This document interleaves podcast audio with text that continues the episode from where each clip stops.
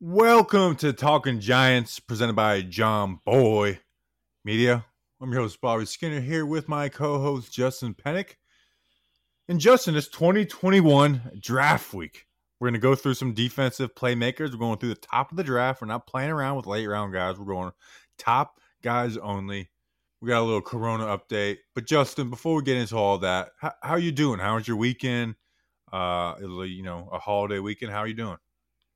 Yeah, I went to the beach. I started reading a new book. I started reading No Medals for Trying by Jerry Izenberg, which I definitely recommend. What I like about that book, and we're going to be talking about it on another podcast I do called Bleeding Blue, but what I like about that book is it was published in 1990. So the legend of Parcells, Sims, Lawrence Taylor, you know, I think it was there. You know, you you win a Super Bowl, your legend, you know, you're starting to build your legacy after you win that Super Bowl. But since it was still published and written and made while they were still playing, there isn't like that you automatically like hype up a player after they retire or you hype up a coach and their and their legacy becomes that much larger. So that's what I'm liking about this book. So I just started to get into it. I recommend it if you don't have it. It's a good one.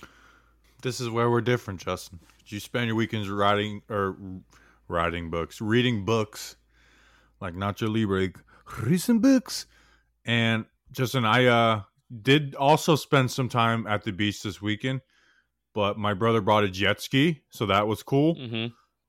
But there wasn't really a great place to launch without us having to like drive at 30 miles or like 15 miles backwards.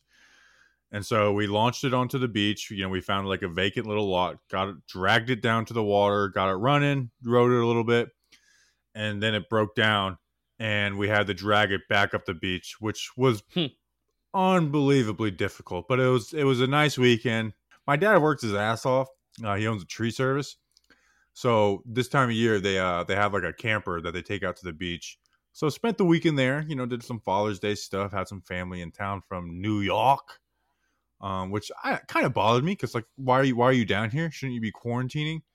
But nonetheless, it was a nice weekend at the beach, riding jet skis. It's what you and Leonard Williams have in common. Exactly. We're we're uh, just some thugs doing some thug stuff. That's what we. That's how my weekend went, Justin. Bobby, I hope we're not drafting any of these players that we look at today. I mean, who knows? Maybe maybe one of these guys will fall, but I hope the Giants are good enough where we possibly don't have to pick any of these guys because we're we're looking at some pretty darn good football players today.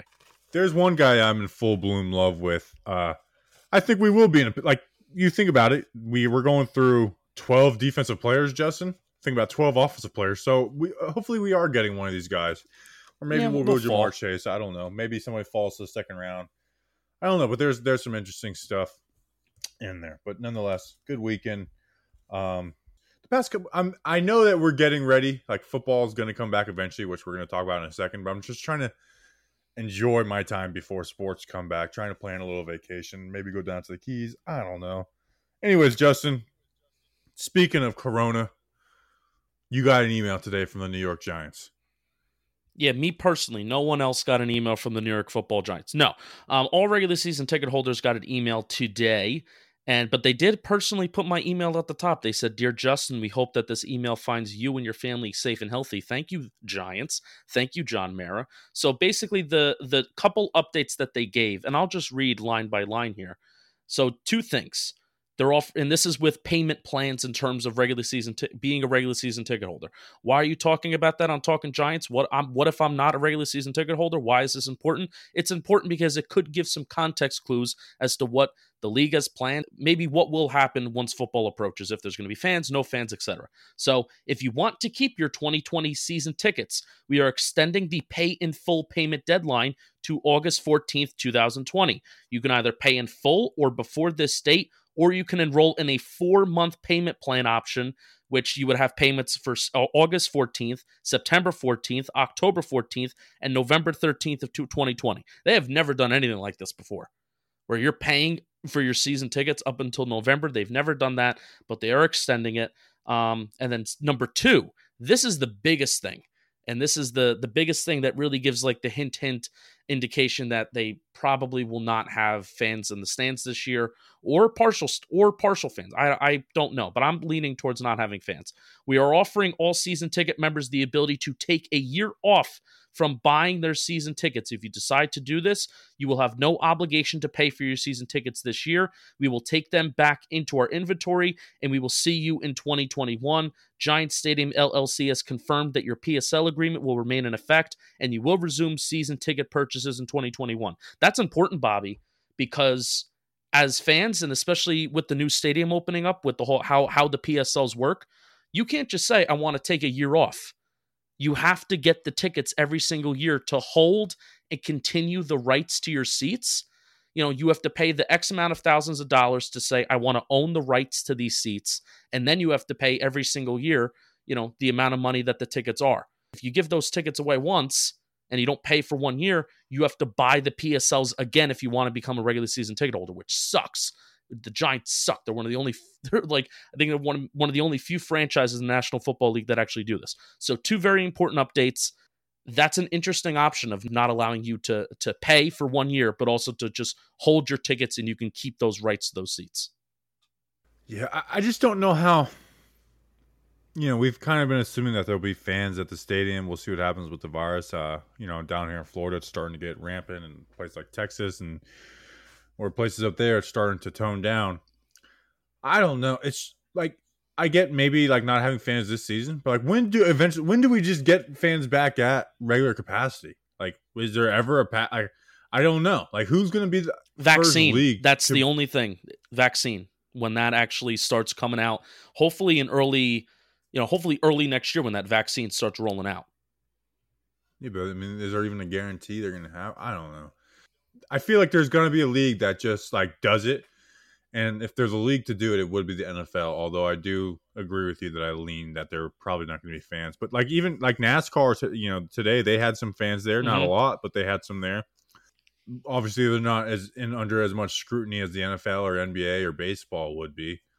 Maybe baseball tries to do something. I mean, I know you know now Texas, it's it's the numbers are increasing. But uh, you know, remember Texas said like they were available for fifty percent capacity or twenty five percent. I can't remember. Right. So wondering maybe if they do that for baseball. I don't know what's going to happen. It's all you know. We have no clue what's going to happen. Like we were extremely ignorant to it. It's just I don't I don't know who's ever going to break that seal. The thing that the NFL has compared to a lot of these other sports, uh, now baseball had time and they've failed. They have time they have the time to wait and see how things play out. They have the time to see how the virus progresses, you know, as as a country, but also seeing how it progresses in actual facilities themselves. And that's the thing that I've been really thinking about, you know, looking at how baseball there's been a rise of cases in facilities like down in Florida the NFL has the manpower and they have the capability to literally test every single person in that like that enters a facility. I don't think that was actually happening in baseball when when guys were just voluntarily coming to work out and do whatever they were going to do in like the spring training facilities. I don't think they were testing every single day, but the NFL has the manpower and they have the capability to do that. You would think and you would hope, right? But the the main thing that's on my brain, and I know a lot of people have wanted us to do Corona talk. They've asked us in voicemails, and I think we've skirted around it because we're not experts.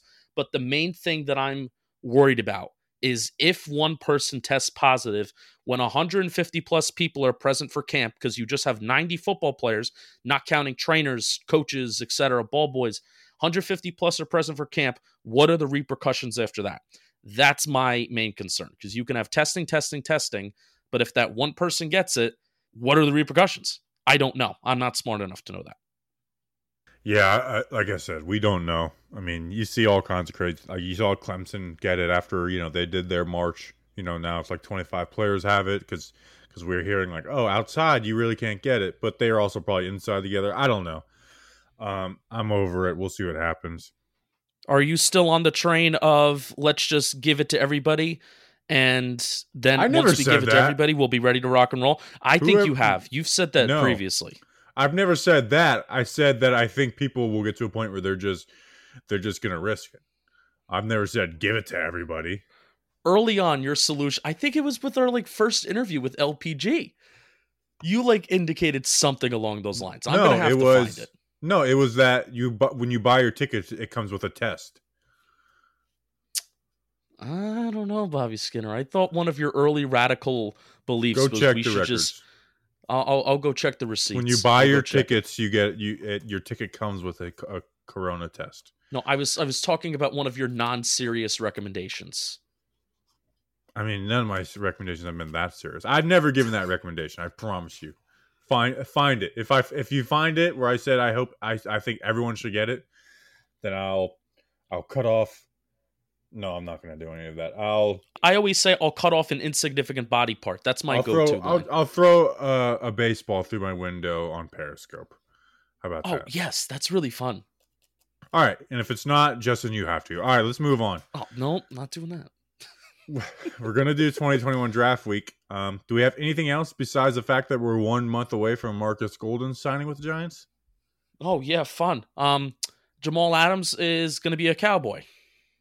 Where do you stand on Jamal Adams? Like, if you obviously the Giants aren't going to trade him for him, but if we need, if we had a need there, would you want to trade for a guy like Jamal Adams who's just like No. just loudly like like saying trade me? No, this is where I actually wish that we had talking football and we were and we were going 100% at that because I would love this conversation where he has been a problem. We talked about on this podcast the difference between you know having like DeAndre Baker being a distraction and the difference between Odell being a distraction. I would rather having Odell being the distraction that he was over Jamal Adams because Jamal Adams just you you never know his current allegiance to the team. Now granted the Jets haven't exactly helped with that and the Jets' track record of signing all pro players in their mid 30s instead of extending all pro players going towards their second contract. The Jets haven't helped with that, and they're a mess themselves. But Jamal Adams has been a huge distraction throughout all, even when they were talking about trading him last year, just running his mouth. And even now this year, he's not going anywhere, and he kind of bugs me. Yeah, I wouldn't trade. I wouldn't trade the Jets. I don't know why more teams don't pull that card, being like, you, you know what? No, like when Kyrie Irving won out of Cleveland, I would have been like, no, like we got one more run at this with LeBron before he leaves. We're not trading you. Sorry, dude. Like, we're sorry, we're not worrying about rebuilding. We're not trading you, Kyrie. So deal with it. You're going to be a pain in the, a pain in the ass this year, but you know what? It gives us a better chance at a championship. So we're not trading you. Sorry, Kyrie. I don't know why more teams just don't like show their power, uh, flex their power on them, saying, saying no, sorry, like you're under contract. We're not trading you. Uh, but that being said, um, he's supposedly he's. Someone said that the video was staged. That's what I was about With to ask you. Was that video a publicity stunt? That's exactly what I was going to ask you. I don't know. We'll see. All right. Anything else before we move on? No, let's uh let's rock and roll with 2021. All right. Take a quick break and then we'll jump into it. Come on, pay attention in there. Let's go. We got a beautiful day. Work. Play fast. Play fast. Whoa. Ah. All right, let's get into some 2021 draft profiles. This is kind of fun. It also kind of got us back in the groove of like actually watching film. We're I've probably been a little lazy the past couple of weeks. So it's good to get into it. And there's some guys, Justin, that I wanted to look at already. And there's one guy who I just felt like in full bloom love. Like I hope we're in a position to end up getting this guy somehow. I don't know how his senior his his senior year will go, but nonetheless, it's fun to get back into it. And Justin, since we drafted Dave Gettleman, our first pick has been running back, quarterback, and offensive tackle.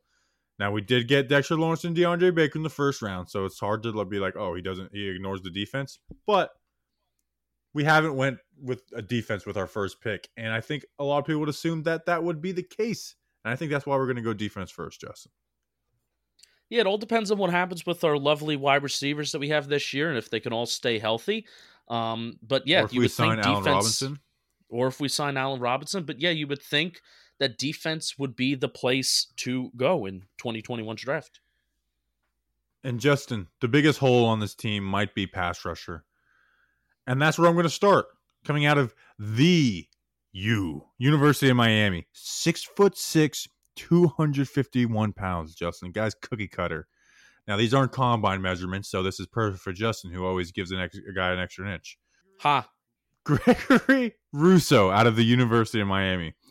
Justin, last year in 13 games, he had 54 tackles, 19 and a half tackles for a loss, two forced fumbles, and was second in the nation to only Chase Young in sacks with 15 and a half sacks at the University of Miami. He's an interesting player because Justin, he's a defensive end. He plays on the edge, but a lot of his sacks came when he was lined up on like between the guard and tackle, even some at nose tackle. And what he would do is he would loop around and use his speed and get sacks like that. I mean, you look at the Florida State game, he had four sacks, and I think none of them were from the defensive end spot. Not to say that he didn't dominate from the defensive end spot because he did, but just thought that was a little interesting and, and wonder if that would be a fit with uh, our team that is stacked with interior defensive linemen. But that also means that he can be a 3 4 defensive end. He can be a 3 4 outside linebacker. He can be a 4 3 defensive end. So you, it doesn't matter what kind of system you're running, you can plug him in there. Uh, he needs to use his hands a little better on the offensive tackle. He relies too much on his speed, but it was his first year playing because his, his freshman year he was injured. I mean, his got good speed. I mean, just great get off paired with length. Justin, this guy, he's got stuff to work on, but he's got all the tools to be an elite pass rusher slash run stopper. And it was his first year last year. Like, and he was second in the nation to only Chase Young with 15 and a half sacks. I mean, got a sack in almost every single game had you know the big game against Florida State where he had four. He was a beast, and he was a lot of fun to watch, and especially the way they used him, where they moved him around a lot. Yeah, Miami is going to have one of the best D lines and front sevens in the in the entire country, and we'll talk about maybe because I know you're kind of a Miami fan, you kind of maybe loosely follow that team a little bit. So we'll talk about how excited you are after we talk about your second guy who's going to be also on that front seven. But yeah, Bobby, I saw like there there were times off ball linebacker one play, making tackles on running backs going out for screens. And then the next, he's lining up as a defensive end, you know, kind of like an edge rusher. And then the next, he's a freaking nose tackle. it's I, I had I had to keep on rewinding. You know, if there are certain highlight tapes that aren't circling where he is on the field, I had to keep on rewinding to see where he was and where he was making the play. I had this like this thought, and I wrote down this note. He's just a flat out problem where he goes. He is a problem for opposing offenses. Yeah, and like the only thing that really like makes me be like, ooh, maybe not, is the fact that he had such success on the inside, and we have guys on the inside already. But besides that, like he's a beast. I think he is like the top rated defensive lineman from from most people going into the year. Although there's some good guys on on, on the line. But I, I you know, listen. I got I always have you know a sweet tooth for Miami guys. Um, but he's fun. He's got the size. He's got everything you need to be an elite defensive end, Justin. You said he's 266 uh, now loosely again because we're going off of six uh, foot six, 251 from Pro Football Reference or College oh, Football geez. Reference. 251 and you're lining up at nose tackle. That's insane. And he's better, like you said, he was almost better at nose tackle than he was lining up on defensive well, end. I know he, he was also speed, looping around on stunts. It wasn't like he was yeah. just going head up with the centers. And the biggest thing, he just needs to use his hands better because when he bull rushed and and would like do the bull and pull, that would work. But a lot of times he would just like not be using his hands and he would get stalemated. Uh, but when he uses, I mean, that's like hand hand hand usage is like one of the things that you like work tirelessly at, and I I, I assume that he's going to work at it and get better at it. All right, my first guy that I'm looking at is Micah Parsons, Penn State linebacker. So he is 6'3, 245 pounds. In 2019, he had a total of 109 tackles, 52 solo, 14 tackles for loss, five sacks, five passes deflected, no interceptions in his two years at Penn State. But I will get into the context of maybe why he has zero interceptions. And he also forced four fumbles in 2019 as well. Uh, Micah Parsons has the potential to be the first player off the board who isn't a quarterback in this year's draft. That's how good he is. Parsons is patient. He's also explosive, but what makes him different from a guy like Isaiah Simmons is Parsons is a pure interior linebacker on a pro style defense at Penn State. He's not a Swiss Army knife. He's just a damn good football player damn good linebacker, and he's a field general. His football IQ and quickness, they go hand in hand. His eyes are always in the backfield, and he's extremely efficient when shedding blockers. He rarely allows the offense to get their hands on him. Was recruited as a defensive end out of high school and didn't make the switch to linebacker until his time at Penn State.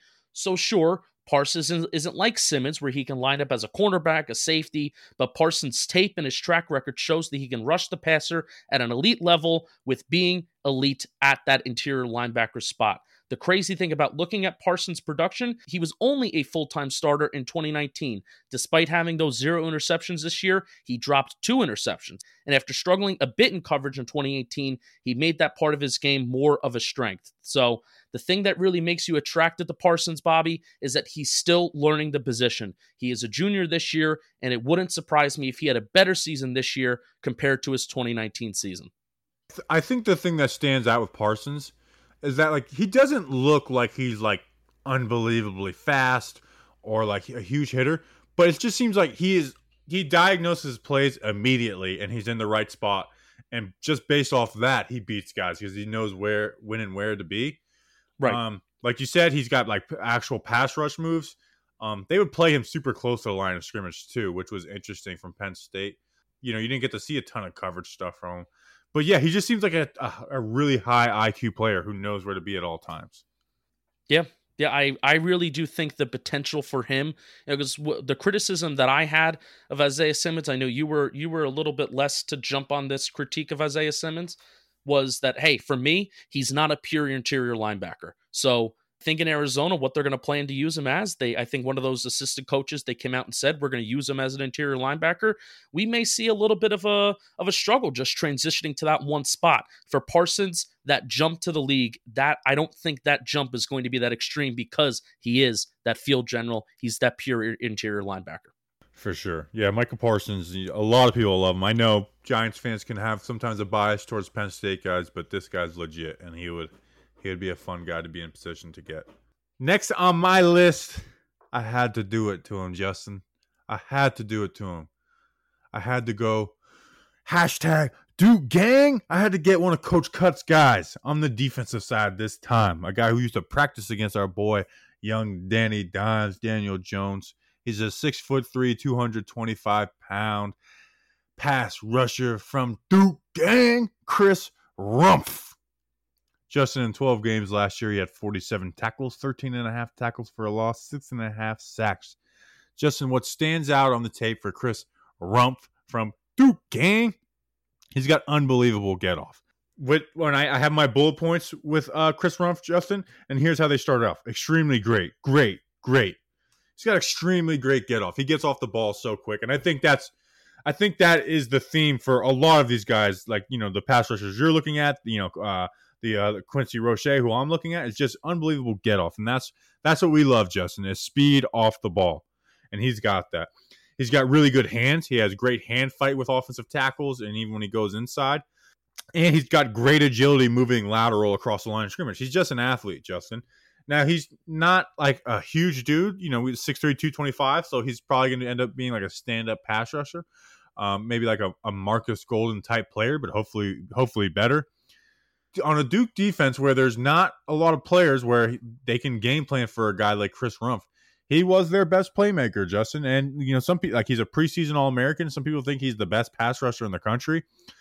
Uh, I really like Chris Rumph out of Duke gang, and for the three main reasons I said: great get off, great hands, and great agility moving laterally across the line of scrimmage. Uh, those are the keys to success in the NFL: is speed. You know, everyone's going to be strong. Is how fast can you be? Right. Yeah, I've down. I, I liked his pursuit in the run game. Good pursuit. Could be a stand up guy and put his hand in the dirt.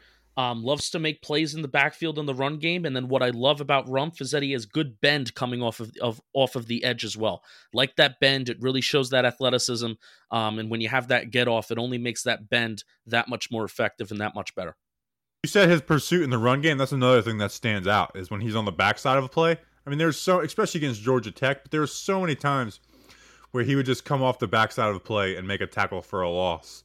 Yep. Where it's like he was just like you know his real responsibility was contained, but he crashed down and was able to make a play um, if they're running an option or something. So I, I like that out of Chris Rumph, out of Duke Gang.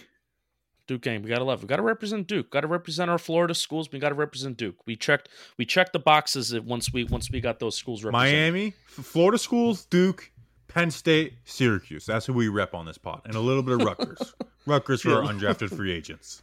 Yeah, that's when that's when you're getting those Rutgers guys. And Georgia. I guess we've become a Georgia uh, school too now. We'll, yes, we'll put together a few colleges. Ole Miss, you know, well, we got to we got to keep Ole Miss, uh, Easy E. Mm-hmm. Which one Oh, am I we talking missed about? that Evan. Ingram or Eli Manning? And Eli Manning's getting a number ten retired, which would be cool. Um, and they're planning to do it at the stadium, so maybe there will be uh, fans at college football. Hmm. If not, it'll be the most streamed jersey retiring almost ever. Next on my list, I have Dylan Moses from Alabama. He's a linebacker, 6'3, 235 pounds. He missed the 2019 season. We will get to why he missed. But in 2018, in 15 games, he had a total of 86 tackles, 45 solo, 10 tackles for loss, three and a half sacks, one pass deflected, one forced fumble.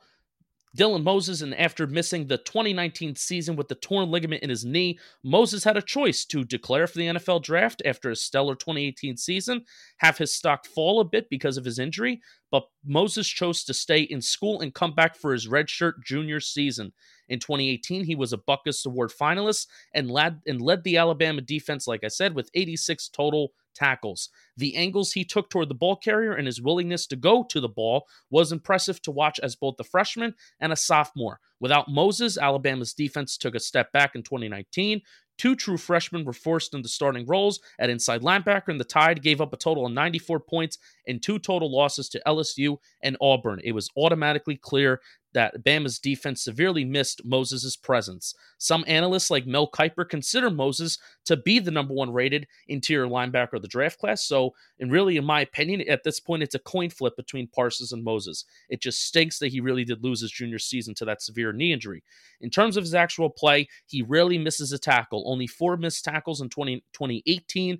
He is a bit raw in coverage, but you think that development will come now that he has a full year of those mental reps under his belt, and he's also two years older. He was able to play both inside and outside linebacker at Alabama, and is another linebacker that can flow sideline to sideline and can fit what you want an athlete to look like on the back end of your defense, Bobby. Yeah, the, the thing you mentioned was the tackling ability. I mean, he he smacks dudes. He ra- he just drops dudes. I I don't really love him a ton in coverage. I def I like you know there's a I guess there's a, a, a debate between him and Michael Parsons. For me, I have Michael Parsons clearly ahead of him. Not even a knock Yeah. on Moses, just more pro Parsons. And at the same time, you know, this twenty it's 2020. We're doing a 2021 draft class. We obviously aren't doing the prep that we would do if it was, you know, March March 2021. But nonetheless, uh, I do like Parsons uh, a good amount more. Uh, Moses does a lot of good things, but he just for me, and I, I don't want to knock him because, like I said, we haven't watched a ton. There's just not a ton of flash for me. Like he has big hits and stuff, but a lot of times they're against smaller schools. I like Moses, but I, I will say he's just watching him. I didn't like jump for joy out of excitement watching him like I did some other guys, and especially the next guy on my list. Yeah, and I think one of the things that really stuck out to me is, you know, not just looking at what Moses did when he was on the field, but how Alabama did when he was off the field and when he was actually missing this year.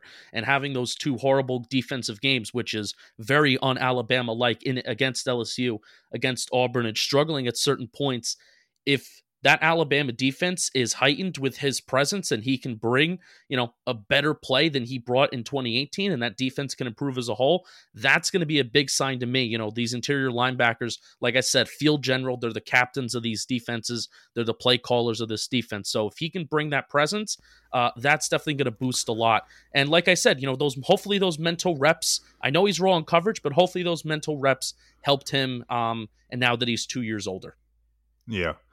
Yeah. It, uh, he's one of those guys where it'll be interesting to see how he comes back from that injury. All right, Justin, next on my list. And I talked about a guy I fell in full bloom love with, and I am. And I even had a UNC fan send me some stuff after I posted about it. I just gave it away. He's from UNC. He's an inside linebacker, Justin. He's six foot three, 230 pounds. Although on film he looks like he might be six one. We'll see at the combine. But for now we're gonna go six foot three, 230 pounds out of the University of North Carolina, Tar Heel Nation. He played next to our guy, Dominique Ross. Chaz Surratt. Surratt, because this man plays like a quick old rat out there. In 13 games played, Justin, he had 115 tackles, 15 tackles for a loss, six and a half sacks, and an interception. You know how many tackles he had before this year, though, Justin? None. You want to know why? You want to know why? Because my man was the quarterback for UNC. He played quarterback as a freshman quarterback at UNC. He completed 59% of his passes, a little over 1,300 yards, eight touchdowns, and three interceptions. You would think a guy that played quarterback wouldn't transition to inside linebacker like he did, but he did. The kid is so explosive. He plays with like he plays faster than any guy I've looked at. He plays so so so fast. He's explosive and he is unbelievably aggressive to the ball. And Justin, you know I always love guys who will err on the side of aggressiveness over trying to make the smart play every play. Be aggressive. If you're going to mess up, mess up at 110 miles per hour, and that's what Chazz Surratt does. He surprised surprisingly good instincts in coverage um, with ability to recover. There was a play against uh, South Carolina where Bryan Edwards had a, uh, a sluggo, which is a slant turn into a go route, and he like got him, and then he was able to catch up to him. Part of that was the South Carolina QB not being good, but nonetheless, he did recover. He's got good pass rush skills. He's got now he's not Isaiah Simmons, but remember one of the things we said about Isaiah Simmons is that he would like get past offensive linemen without even having to use him, just by flat out juking guys, and that's what Chazz Surratt would do, Justin. The only red flag is he needs to be a better tackler. He misses tackles. There'll be plays where you think he's going to blow a dude up, and he ends up like like grabbing him, and the guy breaks the tackle and makes a play. But I mean, you got to expect a guy who's played quarterback his entire life to get better at that. Chazz Surratt, I really hope if the Giants draft him, I think I might get an Andrew Thomas reaction out of me. I'm just celebrating. Obviously, we know we need this. We need to see this year out of him, obviously, and get better. But he was so much fun to watch. And you know, I always have a soft spot for guys who switch positions, but I don't think I've ever seen a guy switch from quarterback to linebacker, and I got excited about it like I am for Chazz Surratt. You had a fu- you had a funny line in there, and I think you said it. It's not it's not typically normal for a guy to switch from quarterback to interior linebacker, and that made me laugh. So that was a that was a funny line there. But while watching Dominique Ross, and I watched a lot of Dominique Ross, uh, partially because he's my favorite undrafted free agent, and partially because I had to put a YouTube video together that did pretty well. So while watching Dominique Ross, I was asking myself, how come this number 21 kid isn't like hyped up? Because he was the, the dude was everywhere. He was the best football player on the field. He was much better than Dominique Ross. I'm happy that he's getting the love he deserves because I was thinking to myself, how come this guy isn't on our team and Dominique Ross is? But hopefully, Chazz Surratt, uh, we'll we'll see you we'll see in 2021, kid. But Bobby, you're right. All your all your evaluations were correct. He was legitimately the best player on the field for University of North Carolina at all times. Justin, I fell in love with Andrew Thomas like literally this time last year. Last year, I remember watching Andrew Thomas film at the beach, the same place I was at this past weekend. Oh, and I'm getting flashbacks. I think I'm I think I'm in legit love with Chazz Surratt. I'm going to be watching him like a hawk this season. I'm even I'm getting a little nostalgic just thinking about watching Andrew Thomas last year at the beach and just I, you know the game. And I know this is getting a little off topic, but I watched the SEC championship of Andrew Thomas versus Georgia, and I was just like, this guy's the best player on the field. Like, and there's like a guy, the guy he was going against was drafted like the fifth round by the Steelers, and it's like he just like he punked him all game. Andrew Thomas was the best player on the field in that Alabama versus Georgia uh, matchup last year, and I, that's where I fell in love with him. But yeah, Chazz Surratt, he's my guy. Uh, I will sing to I will sing from the rooftops of how great Chazz Surratt is, and you know he's got to be high IQ because since he moved from QB. You know what they say, Bobby? What comes around goes around. So, hey, been a good prophet so far as terms of projecting Daniel Jones and projecting uh, Andrew Thomas. So I, I, I believe in you. I believe in you. I'll, I'll write down. I'll write this down as a receipt. I'll make a note that episode 167. You said this, so I'll, I'll make a note. I'll make a note.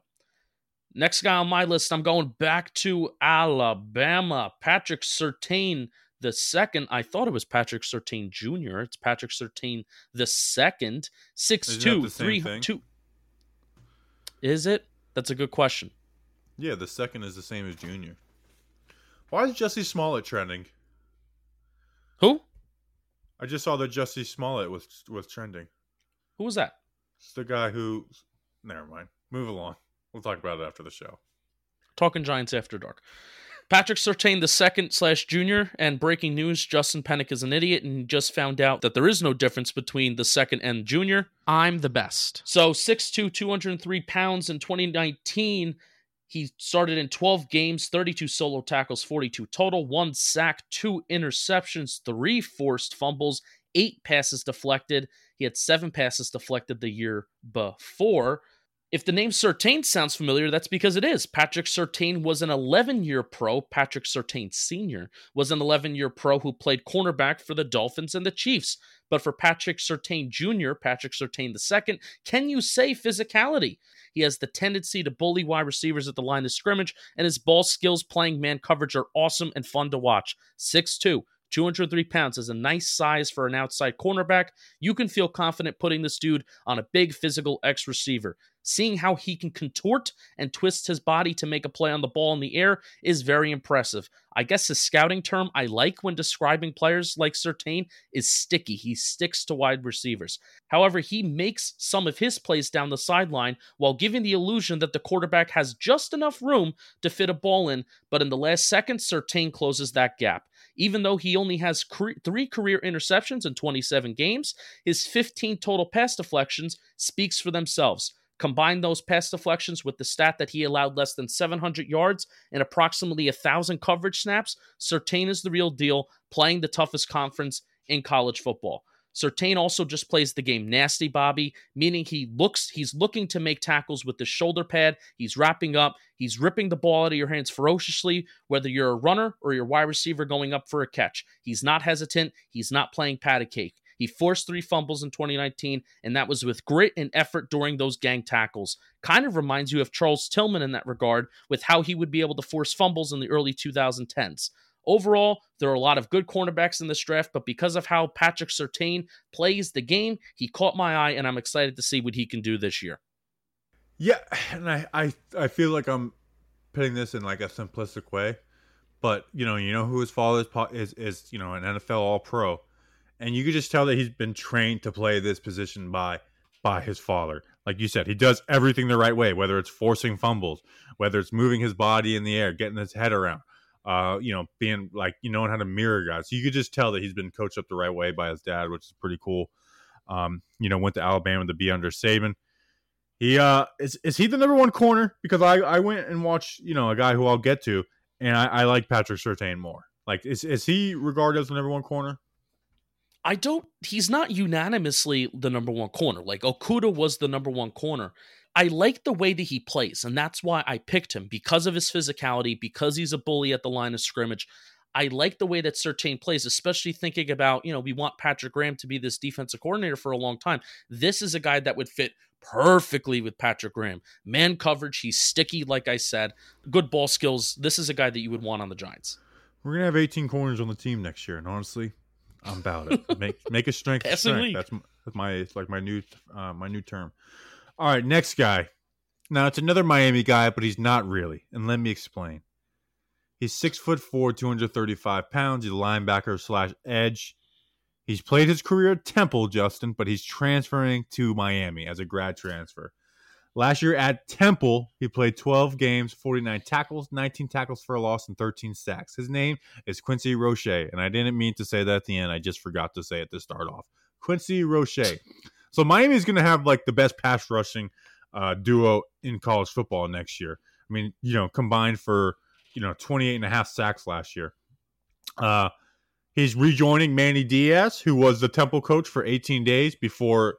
Um, uh, Richt was fired from or resigned uh, from Miami, and then Manny Diaz went back to Miami to take the head coaching job. So hey, maybe a little, uh, a little, little, uh, you know, continuity there. Not really. They're also opening versus Temple, so that's going to be interesting. Miami versus oh. Temple. Uh, Miami actually got one of their head coaches before from Temple, Al Golden. Those are some rough years. Although I did believe, I did, I did say we're golden um, a few too many times when we got Al Golden as the head coach. Justin, he's a good speed rusher, especially for his frame. Uh, he's good at using his hands, and he like he gets skinny. He's another one of those guys who can win a pass rush without having to like even touch a guy. Like he just knows how to like you know da like you know do like a little dance, swipe his hands, turn to the side, and just get past the guy. He's definitely intriguing. It'll be interesting to see how he goes does going up against like more like better talent consistently. Uh, but uh, instead of going against the guys that Temple played like USF and stuff. But he has some good plays. He's good against the run. Um, you see that with the 19 tackles for a loss. Quincy Roche. It's going to be interesting to see uh, him and uh, and Rousseau just go back and forth to see who can get the most sacks this year. Uh, I, I will say I'm not like head over heels for Roche, but he's definitely an interesting guy. And if we're looking for a pass rusher in the second round, maybe maybe he's a guy who's there. When you said barada, I knew exactly what you were talking about. I exactly. know, I know you did, but when I said it, I was like, "Oh, no one knows exactly what barada means." So I, that's why it's I, I, I repeated that it's like more of a juke. But you yeah. knew like the, the the like the hand pumping with the foot patter, ba-da-da-da-da. Just think mm-hmm. like ladder ladder mm-hmm. drills. You, you talked about getting skinny, and one of the things that I saw is he has a nice tight swim move. There's a guy on my list who has a, a, swim move that he's actually swimming like he's in an actual pool, and that's I think I think football coaches tell you not to do that, but it's kind of fun to watch because you're actually swimming. But he has a nice tight swim move. Uh, massive human being coming off the edge. I would like to see him get a little bit faster, a little bit quicker.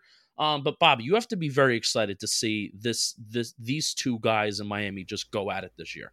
Yeah, hopefully we get some college football to watch it because I, I, I legit am excited to see them, man. That opener against Temple. Um, so ho- hopefully we get it. Hopefully we get it. All right. My next player is Xavier Thomas, Clemson defensive end slash edge rusher. He is 6'2, 265 pounds in 20. Eh, We'll do. We'll just do 2019. In 2019, played 12 games, 27 total tackles, 10 solo, eight tackles for loss, a sack and a half, two passes deflected, one fumble recovery, no forced fumbles. Justin, why in the world are you even looking at this guy when he has terrible stats? Well, I'll tell you why. But stop me if you've heard this before from Clemson's defense. I have to. Stop me if you've heard this before from Clemson's defense.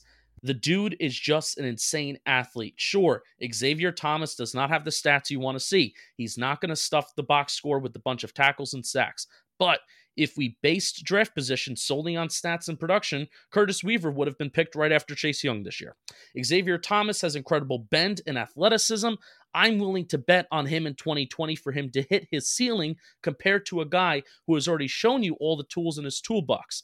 Now, this can be a blessing in disguise and a curse sometimes, but Thomas plays the game a million miles an hour. A guy like Parsons is much more patient before he attacks, but Thomas holds nothing back on read options, he makes his choice. Am I going after the quarterback or am I going after the running back? And when he makes the play, it looks great. When he doesn't make the play, well, it's a little embarrassing. But between his speed and get off, he is able to get tackles out wide. And when he is able to utilize his bend, he can get around linemen without really even making contact with them. I'm willing to bet on the potential and the upside of Thomas in 2020 to prove he can be more productive. Also, because you can never be wrong with upside. There's a good chance that Clemson's defense looks a lot more different this year with, with Isaiah Simmons departing. So guys like Thomas will actually get more pass rushing opportunities instead of a bunch of secondary players being on the field. So he got those opportunities in 2018. He was more productive that year. Xavier Thomas, Hopefully, he can uh, have a better year stat wise and he can boost his draft stock because he's a pretty athletic player. He's got good bend. Uh, excited to see what he can do. Justin, when I watch, watch Xavier Thomas, there's some plays, especially on the highlight tape, that just makes your jaw drop. And then you look at the stats, and you're like, "That, that like, am I looking at the the wrong stat page?" Because it's like you said, it's unbelievable how bad his stats are. Because he's so like, I think he has the best get off out of any of these guys. Like out of Rousseau, out of Roche, out of out of Rumph. I think he has a better get off than any of them. And the stats just don't show it. I know they ran that three three five, which isn't great for a defensive end because you know you're doing a lot of three man rushes, or if they're four, they're coming from different types of places, and you're able to be like zoned in on as a defensive end. But it just doesn't make sense how bad his stats are because he is so fast off the line of scrimmage. Like I, I really do. I think he has the best get off out of all four of the defensive ends that we looked at. Yeah, his 2018 production was a little bit better. I mean, he had three and a half sacks, eight and a half tackles for loss. He had more tackles in general, and he also played in two more games. Um, don't know if he was getting less reps because he was a year younger. I mean, that's just how usually college works. But who knows 2020 they may be shaping the defense around they may be shaping the personnel guys like tanner muse and isaiah simmons they were drafted and they're off the team so hopefully he can get more pass rushing opportunities where, he, where he's actually rushing off the edge instead of going up the a gap as a stand up uh, as like a stand up linebacker hopefully you know he's able to get on the edge and actually do what he's supposed to do Right. All right. Next on my list. Stop me if you ever heard this one before. Ohio State cornerback, six foot one, 194 pounds. Shaun Wade. He's got four career interceptions in two seasons. He's a true nickel cornerback, Justin. He's not going to get juked at the line of scrimmage and man. Like and like you said with Surtain, that really fits what Patrick Graham is trying to do. Um, where that man coverage, a lot of like bump and run at the line of scrimmage, and he does a good job of that. Uh, he's a good blitzer, so he can do that. He's got great mirror skills. But what flashes the most, and obviously this isn't what you want flashing the most for corners, but it is fun to watch. This dude hits like Ray Lewis. Like, oh, Mhm. you know, I'm exaggerating a little bit, but I mean, I, when I post the clip of him, it's just unbelievable. It's a bow, bow, bow. Sometimes in the same game, just just audibly loud claps. And like he got uh, ejected from the game against in the, in the semifinals against Clemson for his hit on Trevor Lawrence, which was a bad call because they called targeting. wasn't targeting. He just laid homeboy out clean. I mean, my man can hit for a nickel corner, and you know we may need a nickel corner next year. I have no clue, but Shaun Wade, he's a he's a good player. I'll be interested to see um, him this year with Okudah gone, and the other guy that the Raiders Yeah. drafted in the first round. Yeah, he's played both slot and outside, but 2020, because those two outside guys left, Bobby, I think he's going to be the outside guy. And I what I put down on my notes, he's he's not just a guy who's an ankle diver. You see a lot of cornerbacks they're going after ankles because they don't have the physicality or they don't have the guts, they don't have the cojones to go after these big tight ends and actually wrap them up and tackle them with their shoulders, and they don't understand leverage. So they're just diving for ankles out here. But Shaun Wade, main man, homeboy, uh, I'm using your terms here. Homeboy doesn't hold back. homeboy, Hey. homeboy likes to hit. So uh, yeah, his name is Homie, and he don't play. yeah. So Shaun Wade was really fun to watch, uh, especially watching him take on tight ends. It's not even like he's just he's delivering big hits on running backs and wide receivers. He's delivering these big hits on huge tight ends, tight ends that are 240, 250 pounds. It's pretty fun to watch. We're rocking and rolling. Um, we are on next. I have Jevon Holland, safety, 6'1, 196 pounds from Oregon, the Oregon Ducks in 2019. In 14 games, he had 40 solo tackles, 66 total, four and a half tackles for loss, four interceptions, four passes deflected, one touchdown. And even in 2018, he had five interceptions as well. Listen to this in 2018. I want to say this uh, for very, very quickly. Five interceptions. He totaled eight yards in all of those receptions that he like returned back. He totaled eight yards for an average of 1.6 yards per interception return. Isn't that crazy? Gotta love it. Maybe there was like one that was like minus twenty yards. He was trying to make a play Ed Reed style or something. Yeah, maybe. Mm, that's that's a good thought. Good thought. Good good thinking with your brain there, Bobby. Probably Skinner. not though. I If you doubt had he ran back twenty yards. If you had to design a potential NFL safety in a lab, the traits and the game Holland plays is what you most likely want to get out of that experiment. He is a natural playmaker, as I already read in his stats. He's got the perfect size you want to see out of a safety. He has the speed and the athleticism to keep up with guys down the field and down the sideline, but also has the physicality to make some nice open field tackles. He wraps up, uses his shoulder, and isn't just an ankle diver, like I said previously. He uses his size to his advantage when making plays in the open field. Holland also serves as the team's kick and punt returner, so that really tells me that just because the guy's over six foot doesn't mean that he can't run back there, that he's got the speed. You know, sometimes safeties you, you don't like that they don't have the open field speed. You don't like that they can't run sideline to sideline. That's not the case with Holland here. This is a guy who I'm excited to see take a, a- another leap in 2020. He has already proven he can be a versatile playmaker and a first round prospect. But how far can Holland push himself up draft boards? The sky is the limit for him. Right on. All right, last on my list is also a safety from one of our got one of our schools, Justin, one of the New York Giants schools, and that's Syracuse. He's a safety, six foot, two hundred five pounds. Andre Cisco, let me see your film. Andre Cisco. In 2019, Justin, he played nine games, had 65 tackles, five interceptions. That's pretty good stats. A lot of interceptions. Well, Justin, in his true freshman year, he played 13 games, had 60 tackles. Ooh, less tackles, more games. Oh, no big deal. He led the nation in interceptions as a freshman with seven. My Mm. man gets interceptions. And you want to know why? Because he plays aggressive. And I love guys who plays aggressive. Uh, he loves to move forward, Justin, whether that's playing deep, whether it's playing in the box or playing at nickel corner. He likes to move forward. he can be a little over aggressive. Clemson got him with a nice little pump. Uh, you know, Trevor Lawrence did a pump underneath, and then the slot had a go ball that was uh, open for a touchdown because uh, Cisco jumped at it. But I like a guy that's aggressive, and you just got to teach him to rein it in. Sometimes sounds like our quarterback a little bit.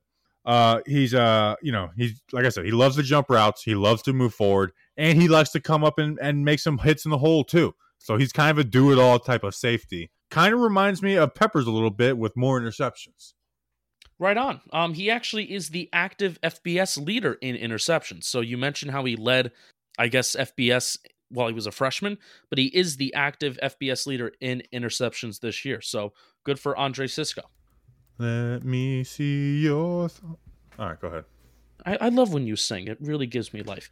Um, last on my list, we gotta go defensive line. We gotta go the interior defensive line. I saved him for last because he is he was actually my favorite player, but I also know that Giants fans have PTSD for having too many interior defensive linemen on the team. Jay Tufele, USC defensive lineman, 6'3, 305 pounds in 2019 and 13 games. He had 41 total tackles, 21 solo, five and a half tackles for loss, three and a half sacks. Jay Tufele is ferocious off the line. He rushes the passer with the purpose and he's mean while he does it. He makes it a priority to be the man who wins at the point of attack. There are a lot of guys who are finesse guys who will try to run around you, but Tufele won't be doing that. He's going to greet you at your front door whether you like it or not. Even when he's being doubled and he's beaten off the line, the motor on this guy keeps turning. He keeps his legs turning and he's looking to make a play on the ball. The play that impresses me the most, that actually showcases his athleticism, is the sack on Justin Herbert this year. He was coming off the left end. The offensive lineman actually made a good block, pushed him to the ground, but Tufele found a way to stumble and collect himself enough to wrap Herbert's ankles and get the sack on the play. He also has an insane swim move. Now, he does an old school swim move, Bobby, because he actually will bring his arm way above his head and around the lineman's shoulder. I don't think that's how you're taught to do it, and that's not how you're taught to do a swim anymore. You're supposed to keep your swim a little tighter, but it's really fun to watch regardless. Overall, Tufele was probably my favorite guy to watch because he played the hardest, he played with the most cojones, he played with the balls to the wall, and I'm pumped to see how he can raise his stock this year. I like it. I like it. Even though we're not taking a defensive tackle, we better freaking not take a defensive tackle. I like it. so that, that was fun. That was fun. It was fun to do that. Like I said, I'm just to be in love with uh, Chazz Surratt all year long. Can't wait to watch US, UNC and Miami games. When they play each other, it'll be even that much more fun. So we love you guys. We appreciate you. We'll be doing offense on Friday's show. You know what that means. Ja'Marr Chase, baby. Ja'Marr Chase. Tank for Chase. Um, let's let's do tank for chase all over again. I love that guy. Uh, would love to get Daniel Jones to be able to throw to my man Ja'Marr Chase. Guy feels like every need at wide receiver. You don't even need to. You just don't even just run. Uh, what what what personnel has one wide receiver? Twenty two. Yeah, twenty two. We'll run twenty two yes. all all game. Just one wide receiver, two tight ends, two running backs. So so yeah, it's it, it'll be fun. Or we'll do thirteen. All right, we appreciate you guys. We'll see you on Friday. Make sure to tell us what players you like. Leave a review of your scouting report of your favorite defensive mm. player. I have a feeling we're going to get a lot of Micah Parsons in there. And say something nice about us, too. We love you guys. We'll be back on Friday. Until then, let's go big blue.